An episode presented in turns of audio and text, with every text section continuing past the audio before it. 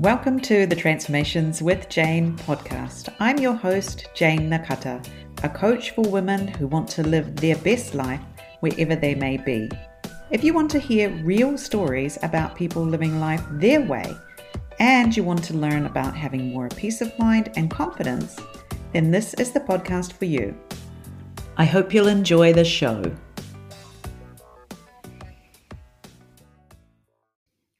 Hello, and welcome to another episode of the Transformations with Jane podcast. Today, I have another amazing guest. Her name is Dr. Mareike Dornhege. She is half Dutch, half German, and is from Germany. She is a marine ecologist and dive master. So she likes to help people to understand the sea and this world that is underwater which to me sounds absolutely terrifying, but for her, this is her passion. So that's a really interesting difference there between us. She is actually quite famous. She's been on the National Geographic's Shark Week, and she completed her PhD research in northern Japan, where she faced a unique problem that while the world's fisheries were in crisis with rapidly dwindling fish stocks, so were the fishermen of northern Japan. So she was helping this the town of Kesennuma to rebuild their port after the devastation that they experienced through the tsunami on 311. And this experience definitely changed her her view about humans and nature and how they need to work together. She also gives us in this episode some really nice hints for um, eating seafoods in a sustainable way, which I really loved. And you'll hear her her love of of nature and of the sea in this episode. So I really hope you'll enjoy listening to Marika and you'll get another perspective on how how this disaster not only you know the, her experience on that day but you know how it changed the course of her her life afterwards as well so i hope you enjoy the show Hi, Marika. Welcome to the Transformations with Jane podcast. It's great to have you here today. Thank you for having me, Jane. Yeah, so today we have we have Marika on the show, and you are from you're from Germany or from Holland or from so somewhere else. it's it's no, it's it's it's quite accurate. Um, I'm half Dutch, half German, and I grew up right on the border. So oh, near wow. the near the North Sea, North Sea on the on the German side of the border, but uh, very very close to the Netherlands. Okay, so you grew up on the German side, and now you're in Japan, coming to yes, us from Tokyo. Yeah. Yes, correct. Very exciting to have you on the show today. Thank you for making time. So, could you introduce yourself to the listeners and tell them a bit about where you're from, what you do, and how you came to be in Japan? Certainly. So, my name is Mareike Dornhege, and I've been in Japan for a decade now, which seems incredibly long saying it out loud. And I came to Japan, like, I think, like many other people, kind of more by by coincidence, uh, but really fell in love with the country, stayed here, and um, I became a researcher. So I was working on the Japanese fishery because I'm a marine ecologist. And yeah, 10 years later, I'm still here. I finished my PhD in Japan. I've appeared on a number of podcasts, TV shows, other media, uh, talking about my subject, which is sharks, which uh, people really seem to like recently, and seems to be a good combination with Japan, which is one of the most biodiverse spots on Earth when it comes to sharks. Um, and yeah, other than that, I'm also a dive master. So I teach people scuba diving. I love to travel. Yeah, I think those are probably my two main wow. passions. Yeah. So I just have to say that mm. you know I one of my biggest biggest most irrational fears is sharks and scuba diving. well, I, I, understand, I understand both of them because it's just so primal. First of all, we can't breathe underwater. So why would you expose yourself to that? And then uh, sharks, you probably think of very, very large sharks. I mean, we have like more than 500 species and most of them tiny. But you probably think of great whites and jaws. And yeah, it's a mouthful of teeth. It can eat you. Why would you not be afraid? Yeah. Exactly. Yeah. And yeah. I mean, I'm from New Zealand, so mm-hmm. we do have sharks and scuba diving and things there. And yeah, it's just something I've always just thought, no, that is definitely something I'm never, ever, ever going to do. so, so yeah, so I'm very fascinated yeah. as to this is something you absolutely love, right? This is uh, yeah. your passion, and this is something yeah. that just absolutely terrifies me. So I'm sort of thinking, what what would happen if I ever got over that? You know, this is like the thing I fear most in the world. what if I would ever get over that?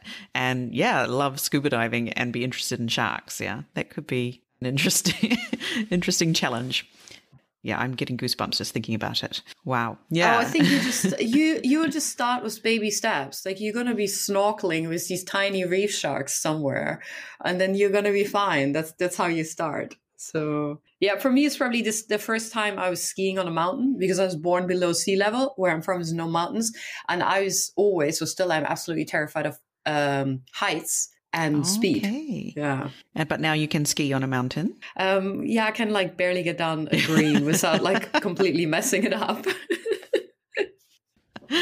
I see. Yeah, but that's a good point, isn't it? Like, if you're going to face your fears, why jump into the sea with great whites in a tank mm-hmm. or in, in a cage or something when you could just start out with a baby step, which is snorkeling in the reef or something? Good point. Exactly. Very good. Yeah. So, like, how did you become interested in sharks? Given, well, obviously, you said you grew up on on the sea in the north on the North Sea mm-hmm. in in Germany. Yeah. So, how did you become interested in sharks? I don't really know. I know my. I remember when I was like about to finish my PhD and I was like really struggling. I was like, oh, I'm not sure if I can do this. I was back home and then my mom, she was like, hold on. And then she got out these like is so cliche. These um, like paintings I made as a child, and she was like, "Here's the whale you painted when you were like seven. and she's like, "Here's this really scientifically accurate drawing of a blue shark you made when you were like 10. And she was like, "Are you sure you don't want to finish this PhD on on sharks?" So I was like always there. And my godmother gave me a book, kind of like a, a coffee table book on sharks. I think when I was like 14 or something. So honestly, I can't remember. I took my scuba diving license, my first one, when I was 14. So I started really early. I grew up sailing a lot. So my, my dad was an avid sailor. So there was always a connection to ocean. And I don't know, maybe is a bit that I was also afraid of sharks, but then I also thought they're beautiful and I just wanted to get really close to them. So yeah. That's how it started. And look, here you are. Yeah, it's so, I find it really fascinating that you ended up doing a PhD here in Japan. Could you have chosen a more difficult place to come and do a PhD, or was it really not that bad or yeah no I, I wonder that too because i had more than one offer and i had a really nice offer for a phd in the bahamas which is oh. kind of more what people imagine. So you're going to be diving on a, on a, a, tropical coral reef and you're working with like the typical species we see a lot in, for example, on Shark Week, like tiger sharks and hammerheads and so on. But I also had this other offer to do a PhD in Japan and there has been very little research here that has been uh, published internationally. The Japanese, of course, do research, but it often just gets published in Japanese. So it's very challenging. And looking back, I'm not really sure if I was up for the task, but I just took it. I was like, okay, let's do something new. Let's do something interesting. And I think, yeah, I was, I was tempted by seeing that there was this like big field where there was a lot going on, but there was not, there were not a lot of people doing it. So it just felt like the right thing to do. Yeah, definitely. You perhaps chose the more interesting life by coming this way to Japan instead of the obvious nice choice of going to the Bahamas. I think yeah. you definitely ended up, yeah, in a in a in a much more interesting. I think you by coming to Japan, it's opened up a whole different world that potentially wouldn't have opened up to you had you gone to the Bahamas. And that leads us to our theme for this month, which is talking about memories of March 11th in 2011. So, were you here in Japan on that day? Yes, I was. And where were you and what, what happened to you on that day? I, when the earthquake struck, I was in Meguro and I was teaching in a basement.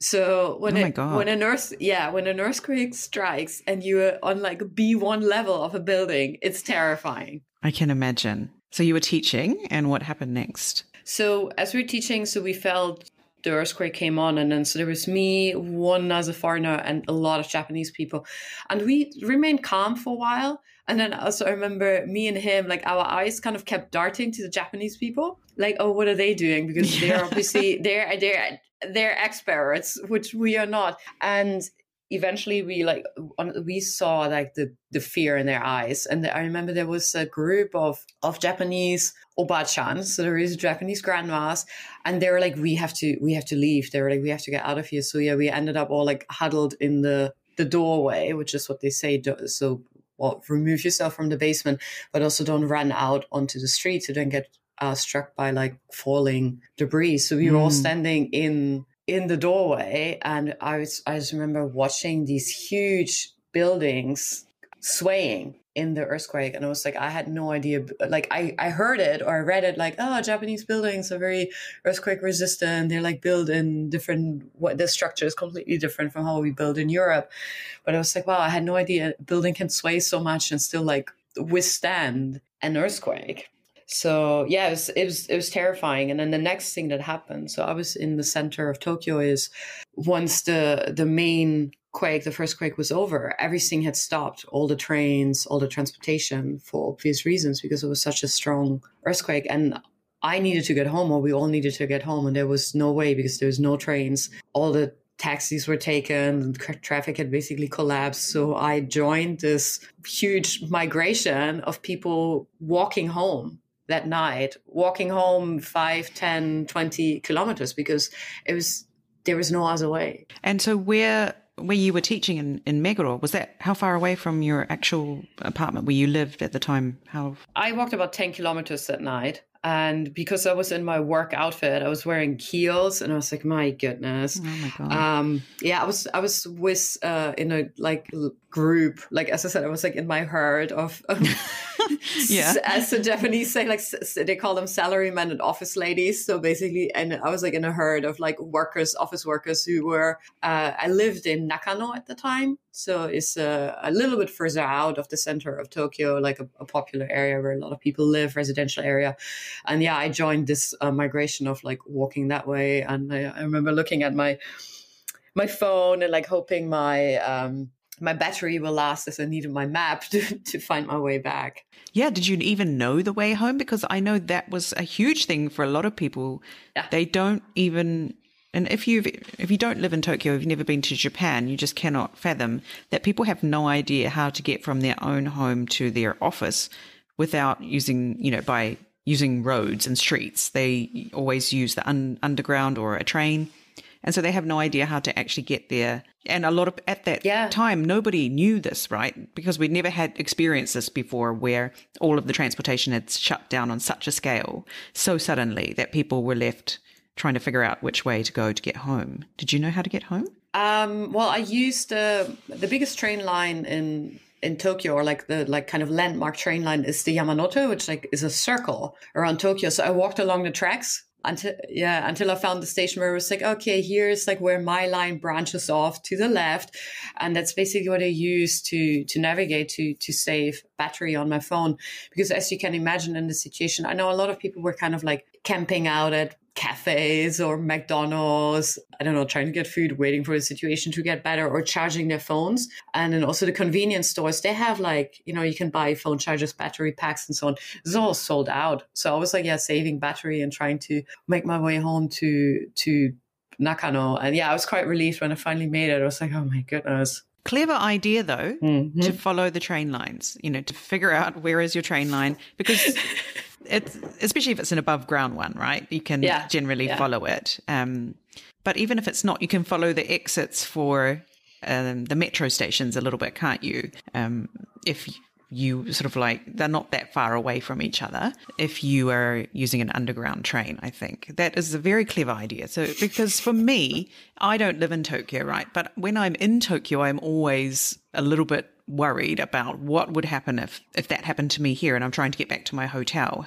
How on earth would I get back? But yeah, we do have Google Maps and things a lot more now than we did 10 years ago, which is excellent. If you need to save your battery on your phone and things, following a train line is an excellent idea because there are no street names and signs like you, you know, in the rest of the world is everything's sort of named and you can follow if you had a paper map, you know, it's easy enough to follow, but it's not really possible in Japan, that's for sure. I, I remember the first time I ever came to Japan, like probably oh nearly 15 years ago i actually had a paper map because as you said wow. like no street names no signs and then of course like even just thinking back like 10 years ago we didn't use our smartphones as much yet like already a lot but honestly not as much as, as we do now but yeah, it's like for us, it's really. I mean, once you find your train station again, you're like, oh, here it is. Oh, here's my here's the exit I always take. You're like, oh, I made it. Yeah. Yeah, that must have been a relief to get home. And yeah. you know, me up here in Fukushima, on that day, I was watching the TV, like because I was out as well when that happened, but I was in my car and I was just leaving a parking building, uh, parking area, which wasn't underground. It was a flat, open parking area, which I was very thankful for. And I was able to drive home to my house. And that took only a little bit longer than usual because I had to go slowly because the ground kept shaking all the time. Some manholes had popped out of the road. So that, luckily, not on my side of the road though, like when I was going home. The ob- the obstacles that were on the road were all on the other side of the road, so I didn't have to give way to the traffic. Do you know what I mean? I could keep going mm-hmm. to get home. But silly me drove on a route that had my had my city been further north, say up in Sendai, I would have potentially driven into a tsunami. I wouldn't, you know, you know, like I was sort of heading towards the sea. That that was the route that I took to get home. I didn't even think about, oh, there's a tsunami coming. That's that was my knowledge of tsunami at the time. So anyway, I got home. My house is inland and on a hill, so we were not affected. But I turned on the TV and saw what was happening in Tokyo. And so here's me sitting in Fukushima thinking, oh, look at all the poor people in Tokyo. Little did you know. so it was not long before you know the the, t- the tables were turned. But yeah, that was it was just horrific. that people were so were stuck, and I can't even imagine having to walk to Chiba. You know, imagine if you live yeah, in Chiba, yeah. and a lot of people live in Chiba or in what's called a bed town, right? It's mm. it's you know a good 20, 30 kilometers or more away how are you, yeah. how are you get, how are they going to get home to their families, to their kids waiting at, at the kindergarten or something, you know? Yeah, I think it, it definitely was not a, a great day for people who were stuck trying to get home, that's for sure. But you made it home. Mm-hmm. And and that was another thing I saw in Tokyo. Like I don't know how tall your apartment building was, but uh, recently we had a large earthquake, and my my good friend Helen Iwata was saying that her apartment was shaking for ten minutes in Tokyo mm-hmm. because it's just you know it's a tall building, and you know we were shaking for maybe a minute here in Fukushima even though we were really close to the epicenter, it was over in a very short time. But in Tokyo, it was rocking and rolling for a long, long time. Yeah. And that's something that you have to deal with when you live in tall buildings and, and especially if you're not that close to the epicenter as well. Things seems, you know, because I'm a seismologist now as well. Oh, really? no, yeah. Well, I might as well be. I'm an amateur seismologist. It seems that you know the, the further away you are from, epi- from the epicenter, the longer it seems to shake. Yeah, things oh, go. That's on. interesting. Is it kind of like the ripples on a pond get bigger the further they're like exactly? Out? Yeah, and oh. you'll get more ripples than at mm-hmm. the epicenter. Yeah. Because people in Tokyo were saying to me, Are you having a second one up there now? And I'm like, No. And I was like, But that's but you're down in Tokyo, so that'd be why you're feeling it shaking again. It's it's not actually did, so, shaking here. Did, mm. Yeah, the aftershocks. I mean, they came for like days after, like a whole week or so after the main quake had passed. They wouldn't stop, and it was at one, at one point it was it was constant. It was just so nerve wracking because it it it became a, as you said, it, it became a constant. And every day it was like shaking again. And sometimes it was a bit, it would stop quickly or it would be very long. And it was so ongoing. And I really, it for me, it became so nerve wracking. And then also as that was going on, slowly the news started leaking out of what had happened in Fukushima, which was at first covered up um, that I de- at that point I decided to leave Tokyo because it I just mentally couldn't take it anymore. Yeah, I don't I don't blame you. Like being mm. being here and being in what is an extremely safe building, just the constant shaking was really nerve fraying. Yeah, feeling like it was like every 15 to 20 minutes all day, all night. It was shaking, wasn't it? Yeah. Mm. And then yeah. add on top of that the this nuclear disaster, nobody knows what's happening, that terror on top of all of the the stress everybody's already feeling. Yeah, it was a pretty intense time. So you decided to leave Tokyo, and yeah. then uh, where did you head to after that? I I first of all went to Osaka because all I knew was I wanted to get myself out of the Kanto area, so the Tokyo area. I'm from a very safety minded country, Germany. Mm-hmm. Um, as uh, probably the, the stereotypes fits, they're very careful people. And our uh, embassy, embassy of Germany, like very quickly collected all the like names and contact details of all Germans that live in Japan. And they were like, please, please, either go get out of Japan on a flight out. So they were like one of the first countries to provide flights out. Or they were like, if you not sure about leaving, at least leave well, leave northern Japan where you're like close to um, the nuclear disaster. And they also advised us to leave Kanto. So they were like, they said like, please go to Osaka, Kobe, Kyoto, or like, and at least to those places about 500 kilometers um, southwest of Tokyo to bring yourself out of that, what we at the moment still think is a danger zone in terms of radiation. Mm. So that's the advice I followed. I see. Yeah. My embassy was doing something similar mm-hmm. and um, they were in contact with me directly because I was here in Fukushima. Yeah, I think at the time it wasn't really. Uh, I have to say, I'm I'm thankful for the registration system that the New Zealand government has, and I'm sure potentially the German government also has this system. But if you are not registered with your embassy and you are a foreigner living in Japan, definitely get yourself registered because mm-hmm. then they can trace you, you know, check up on you, see if you're okay. Because in my case, yeah, they were on the phone with me all the time as much as they could, trying to help me, um, give me information or anything that they knew so that I could leave Fukushima because they were so concerned about me. And I think it was really nice to have that. And it also saves them a lot of time when they're searching through hundreds and hundreds of people to make sure they can check in with you that's my little PSA for this episode is get yourself on your embassy's, um, on your country's uh, registration list if they have one. Does the German government have that now that you update it yeah. wherever you are in the world? I'm going to be here for six months or a year or whatever, or I live here now. They have the same thing? They so they have it they have the option but yeah it's not mandatory it's not no, like if no, you it's not mandatory to, yeah. yeah so you have to kind of you have to follow it up by yourself but so that was 10 years ago i did it i signed up and then i mean look at us now we're like in another a totally different kind of crisis where again this this could prove very very useful that you have your own government that actually um, I think in both our countries' cases, they do look out for us. I also think it's absolutely useful. I remember my most interesting interaction during that time with the, with the German government was we actually have a ministry for um, what do you say, like radiation, um, probably because of our history with Chernobyl. Sure. Which has affected Germany a lot.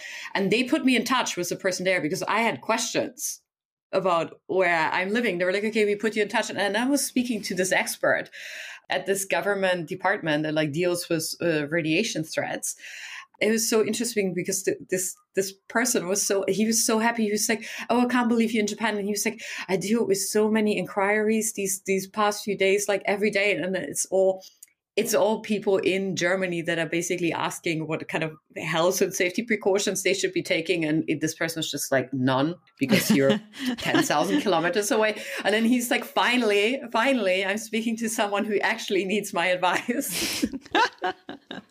oh, so I'm interested to hear. Do you remember what the advice was that he had for you at that time, given what um, they knew at the time and yeah. what? Yeah. So he uh he kind of like discussed he also said he was like, okay, we don't know everything that happened there yet, sadly, because they're not really releasing all the information. But he also told me about things. He was like, Yeah, well, please stay out of the rain if it's raining in Tokyo. So uh those things that he also yeah, he strongly advised he's like, if you can get out as you know, as we as we don't know yet So he's like, it's safer for you if you if you get out or if you leave, remove yourself. He's like, um, Tokyo's way too close to Fukushima. Um, get out of that zone. So he had kind of very like practical advice. And I asked him, it's like, do you do you need to like do you need to take like iodine? Do you need to take like any kind of like chelating uh, medication as was given to people after Chernobyl? And he was like, yeah, we're not at that state yet. But yeah, those were his two main advice. He's like, stay indoors, stay out of the rain. If you can, leave. Yeah. Interesting. Yeah, because we yeah. were we were obviously here in Fukushima watching the TV and we had no internet connection so we couldn't really hear a lot of what was happening, you know, what the rest of the world was saying because we were not online. But my husband and I were watching the TV and they were saying, oh, if you're in the 10 kilometer radius, stay indoors and all of this sort of stuff. Mm-hmm. And my husband was doing his Japanese read between the lines and he, because they will never say anything that would cause a panic in Japan. And mm-hmm. if you're living in Japan, you have to know that, that when you're watching the news and you're watching what the government is saying, they will always try to maintain calm in whatever it is that's happening, whether it's a nuclear disaster or a pandemic or whatever, they will always try to remain, uh, keep everybody calm because if, you know, however many million people there are in Japan panic, it's it's just going to be a disaster. That in itself is a disaster. So we were reading between the lines, and he said, "Okay, it's at the ten kilometer zone. We're nearly fifty kilometers away, but we're staying inside. We're not going outside." Mm-hmm. And um, we would look out the window and see, you know, people riding their bikes down the street and you know walking their dogs, and we're like, "Seriously?" You know, everybody else was just going about their day as normal, but we were, yeah, inside and making sure we were safe, and that was the right thing to do because they realized later that, yeah, you would have been exposed had you been outside. So yeah, that was a good choice. But yeah, it's also a good thing to remember is to read between the lines when with anything that you know the news in this country. Um, if you're looking for information in situations like this. Absolutely. I, I mean, I was so desperate for information, like expert information, that I called my own my own government um, because I also I kept on turning on t- the TV and I was like, are they going to give us some advice? Are they going to tell us what to do? And all I found on TV was the pollen reports. The, the pollen hay fever is, is very bad, and they were like, oh, this is the cherry blossom forecast. Here's the pollen, and I was like, pollen? I don't care. I I want to know about radiation. And yeah, it was very obvious also for me speaking um, to my Japanese friends, they were like saying that, like, yeah, they're not gonna broadcast anything that would induce a mass panic. And I remember when I bought my Shinkansen ticket, my bullet train ticket out of Tokyo to Osaka, I was actually scared they're gonna be sold out and I will have no means of leaving Tokyo. No, nothing it was it was just business as usual. No one else was thinking of frantically leaving Tokyo, or not no one else, but very very few people. Mm-hmm. So this event, this 311 event, led to something interesting happening to you in that you became part of the rebuilding of Tohoku. Tell us a little bit about that. Well, first of all, I just started out as a private initiative because I was I was here and then obviously witnessing all the well the, the lives lost and the lives the livelihoods destroyed that as as a consequence of the tsunami and the earthquake and and it also caused fires and all these other things that I was like, okay, I, I want to do something. And as I was flying home, anyways, because my family asked me to please come home, I was like, okay, I'm going to do a fundraiser. And it was, it's quite interesting at the time. So now this might sound very cliche. Um, I'm from a very small town in northern Germany. And one of my other friends from my town lived in Hong Kong at the time. And she had just come back from North Korea and she had put together a photo exhibition. She's a photographer on like her travels through Asia. So there was Hong Kong, North Korea, and so on. And she was like, Mareike, come to my exhibition. Do you fundraise there? Because you know it's it's all Asia. so mm. yeah, for them. So we did that. It was hugely successful. So my um, a small hometown was very supportive, and I collected several thousand euros. And then when I came back to Japan, we converted all that money into things that were needed in uh, the areas in Tohoku along the coast that uh, were most hard hit. Um, so there was, of course, a lot of government shelters, but they couldn't accommodate everyone. So there was also many private run shelters that needed very simple things, like, for example, safe, clean water, clothes, um, non perishable foods, and so on. So we were in contact with a few of these shelters, inquired what they needed. And then during Golden Week, which is a very uh, big holiday in Japan, we went up and distributed uh, these goods to the shelters we had been in contact with. And I remember, so we went to Minami San Riku, which was one of the towns that was completely destroyed. And even weeks later, so this was about two months or so, like almost two months after the earthquake had struck, when you came to the town, it was still just all this rubble. Like we found there was a whole train in this like field of rubble next to the road that had been cleared by uh, the locals and the Japanese military. And then when you so you not only so you saw this whole train and train tracks that had been displaced, but then also like things, people's personal items, family photos, children's toys. So there's all these things you would find in the rubble. We were like, it was so clear, like all these lives had been destroyed. It's just standing there and thinking like this used to be a town a whole train, like tons of trains have been displaced by this earthquake and this tsunami that was pushing into the bay. It's just, it still seems so incredible. And we finished our trip in Kesennuma. And Kesennuma is a very important port town, fishing town in northern Japan. And the town had been completely destroyed. Their port, a very large port, had been completely destroyed. They had, they used to have a very beautiful um, harbor front with like old traditional Japanese houses. They were all gone, and it's it sounds so incredibly harsh. But I remember that my professor said she was like, "This town has been turned into a parking lot. It's, there's nothing left, just just rubble." But I remember we we ended there, and somehow this image had really like engraved itself into my mind. And then after after my like private volunteer activities, I had the opportunity to work as a marine ecologist with uh, the people of Kesennuma on their fishery and how they were rebuilding their fishery. And I just took the opportunity, but it, did, it hadn't really dawned on me at that time what that actually meant as a as a research project. Because before then I was very focused on as I said before I love sharks I love the ocean I love scuba diving but then it was a whole other dimension. Um thinking of how these people that had lived with the ocean from the ocean um, for centuries then now to to look at how they're gonna manage this disaster that had completely changed their lives. Wow. So so what happened next? So I went up to Kesennuma, and then as it is in Japan, Jane, you're probably familiar, you do a million introductions. So in Japan, it's all about the relationship. It's all about the introductions and building the connection. And I met all these people in this in this town. So I met I met the managing director of this fisheries co- cooperative, the managing director of that fishing cooperative. I met the leader of this fishing fleet. I met this old fisherman that's very uh, knowledgeable and important. I met the people that are, so in my case, I was working with sharks, process sharks as seafood. And for example, that also process or make and sell shark fins. So I was like meeting all these people and we were talking about how so they were like okay we have a foreigner who wants to do some research on our sharks and on us. And then we were just kind of just discussing how this is going to go. And then i very clearly remember so as i said my focus was very much on the ocean and the fish.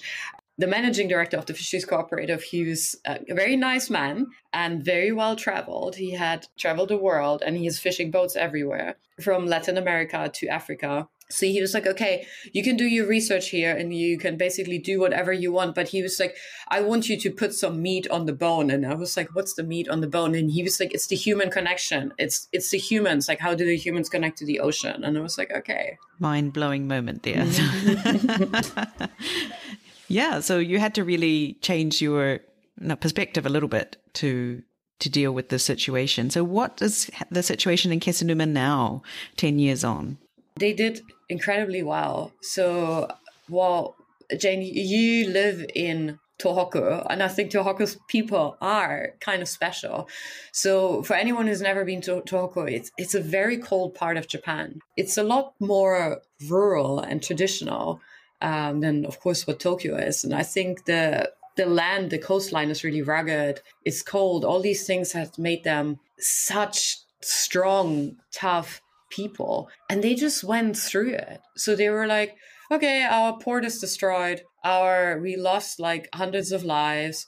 Our processing facilities are destroyed. Everything was gone, and they're just like, okay, we will rebuild this. And they they just did it. And they so I remember they were like they showed me the the plants and they were so proud. They were like our whole port was destroyed which is probably is the lifeline of their town. And they were like they're like okay that's just sad. And they were like no we build a better port. And they were like we went to like all the newest like measures of safety and so on. And i was like okay. So they really just took this as an opportunity. And then also all these people that are in the seafood trade. So these are family businesses. This is what they've been doing for generations and generations. And now again all their their houses their buildings everything was gone and destroyed. And they were like okay we're rebuilding it. And they were like and then they basically said like as we were rebuilding it we also noticed not only everything on land was gone they were like we have also noticed for the last few years change in the ocean. The fish stocks are changing due to overfishing. This is this is known to them. And they were like so that's the ocean is changing and now we were forced to change. We thought maybe we can change our fishery. So i was just amazed how open they were to to change and like turning this into a positive. Yeah make making an opportunity from it. And yeah. because yeah like uh, my instinct would be to just walk away. Like it's, it's gone. everything's can't. gone. They can't yeah. But they can't yeah, walk no, away. They yeah. they turned towards the devastation and were like okay let's let's rebuild this. And you will see this i mean Kesennuma is not the only place obviously all along the, the coast of fukushima this has happened. And people have rebuilt all along hundreds and hundreds of kilometers of Japan. But I think uh, even after 10 years, we're just getting to the end of that. The rebuilding is finally finished. And now it's time for, yeah, real, real life to start almost. So in Kesennuma, so yeah, now 10 years later, they, it's, it's always hard to say these things. Like I, on one hand, I want to say things have changed for the better for them, which of which of course in no way justifies what they had to go through. Kesennuma was so hard hit. It was not only there; they're located on a bay, and the shape of the bay amplified the sheer power of that tsunami yeah. pushing in and sweeping up their town. And then the earthquake also hit like the higher laying buildings and cost so many lives. And then after that, because it's so support town, there's a lot of like industrial facilities. And then after that, they had a fire breakout in the town. They absolutely had everything happen to them. And one of the kind of like tragic monuments of the tsunami on the Tohoku coast is is a school, is a three story school that is built close to the coast um, in the city of Kesennuma, and which of course was swept up in the tsunami and a lot of the teachers and um, children they could escape and like save themselves on the rooftop but not all of them and the building still stands so it's this this, dev- this devastated school but just if you just go near it the locals have decorated it was like you know the, the thousand paper cranes you don't even need to hear the whole story. Just if you go near the building, you already know what would happen there. So they went through so much devastation, so much loss of life, livelihood, history. Um, but yeah, they didn't lose their their spirit and their culture. And then what they really did turn to the better is they were like, yeah, we're gonna rebuild our port, and now we're gonna have a better port, and we're gonna rebuild our fishery, and now we have an incentive to adjust to what has changed in our world, in our environment. And for them, it was just slower change that has been creeping up on them. And I think all of us have heard how fish stocks dropped in the ocean and there is there's climate change, there's ocean acidification, and there's of course humans, like our increasing population, putting so much pressure on fishing popul- uh, fish uh, populations and fish stocks, and then now they had this slow change has been creeping up on them, where their fishery has never been as profitable again as how it used to be. back, for example, in the 70s or 80s. Uh, but now they had this, like, they were like, okay, now we have the final incentive to change something. And they did.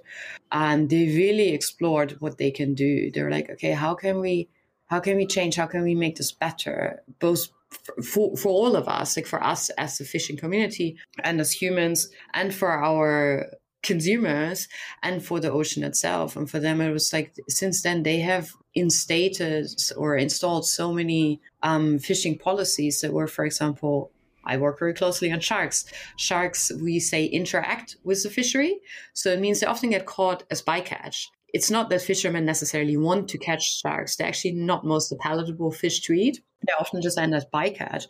And they were like, so they made all these new rules. They're like, okay, let's not fish these sharks anymore. Like if we have them on our hook, we're going to throw them back. So they really reduced the sharks that they were landing.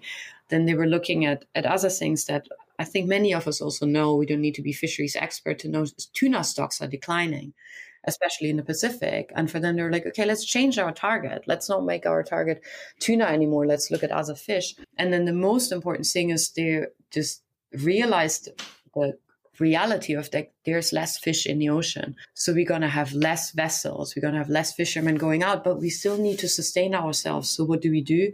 And that's really where like the sustainability aspect comes in and eco labels or green labels for fisheries because it's basically saying that we say like hey we honor that this fish is rare and valuable and that means with an eco label we're going to put a higher price on it. And this is really something where it's we where it's not only the fishermen that say like okay we're going to take everything it's also the consumer that says like hey i'm willing to pay more because this fisherman or this fishing community is like pricing the fish at what it's worth and it's worth a lot more now because it's rare. And then if we if we pay them more if we give them more money for honoring their more sustainable fishing methods and honoring that they're catching less um, what we're doing is we're really yeah honoring the ocean and saying like this is a finite resource. And that has really this has really helped Kesennuma and like rebuilding rebuilding their town and like refocusing the fishery and saying like hey we're going to be more selective instead of just mass and really looking at yeah new new marketing ways. Or yeah new ma- ways of marketing their, their fish their livelihood to the consumer and saying like hey we, we want to be green because this tsunami has really sh- shown us this is like this is a turning point. Yeah, it's a it's a beautiful thing that came out of something really horrific, and, mm-hmm. and hopefully this will lead to the longevity of a community that perhaps wasn't going to last so long had this not happened. Yeah. So sustainable seafood is your thing. Can you tell us a little bit about this? I mean, I know in the rest of the world it is kind of a given. It's kind of not a given, but it's it's a lot more prominent than I think it is here in Japan. How can we find it? How can we make good choices about sustainable seafood? This is such a good question. And as I already mentioned, yeah, the first thing is always there's eco labels. And I think many of us are, familiar with them. Like, I guess, Jane, for example, for you, if you're back home in New Zealand, you go to supermarket and you can find like the blue labels, for example, the MSC Marine Stewardship Council labels on certain fish. And then that's such a good guideline for consumers to like if I want to make a good choice for the ocean while maybe still enjoying seafood, then you're like, okay, I don't know much, so I'm going to trust this label. And most of these labels you can trust, it's a really good place to start. Japanese government has, in the meantime, has also made their own label. It's it's uh, called MEL, M-E-L, so we can also follow that. The conditions stipulated are a little bit different. Um, so they're more limited than, for example, MSC is stricter, but that's a really good start. But uh, sometimes we don't have labels, so or often we don't have labels. So what do we what do we orientate ourselves with? And a really good way, if I don't know much, like uh, if I'm not a marine biologist and I don't know the whole marine ecosystem, is to pay attention to the what we call the three S, and the three S are small, silver, seasonal. Mm-hmm. So a small fish is better to eat than a large fish because, well, as you can imagine, large fish take a very long time to become big. And then if we take this out of the, the ecosystem, that's very hard to replace. But the smaller fish, like think, for example, um, sardines, something more in that like size class is e- so there's more of them. So it's a more sustainable uh, species of fish to consume. So right. smaller good. Mm silver is good. It's just how it came out. A lot of the silver fish, like again, sardines, anchovy, mackerel, um, often swim in so they're so they're like the small and silver ones. They're large they reproduce quicker. They occur in large groups. We have already by now figured out how we can um, harvest them more sustainably. Is another good one. And then seasonal. This is a bit harder so if i'm not from the country where i'm consuming the fish or if i'm not familiar with, with the kind of the seasons of the ocean i don't always know what is in season but for example in uh, in japan uh, when Pacific Saury is in season, Pacific Saury is the sanma, the kind of like neat looking fish. That's a good, it's a good time to just consume that fish because it means, okay, they're fishing it now this season. And then when it's out of season, that fish is going to get a break again. They're not targeting it, they're not fishing it. Or, for example, also a lot of squid fisheries. So we have, as we learn more about the ocean and how um, squid, fish, live in the ocean, we have figured out like, oh, this is the life cycle of the squid. Um, this is the time when they lay eggs. Um, this is the time when they mate. And this is the time when we shouldn't be harvesting them. But then they have, for example, figured out this is a good time to harvest it and the Japanese flying squid at a time that we don't impact their like mating or egg laying. And then if we follow these seasonal things, we can also really give the population a break. So that's probably one of the best advice. Mm, yeah.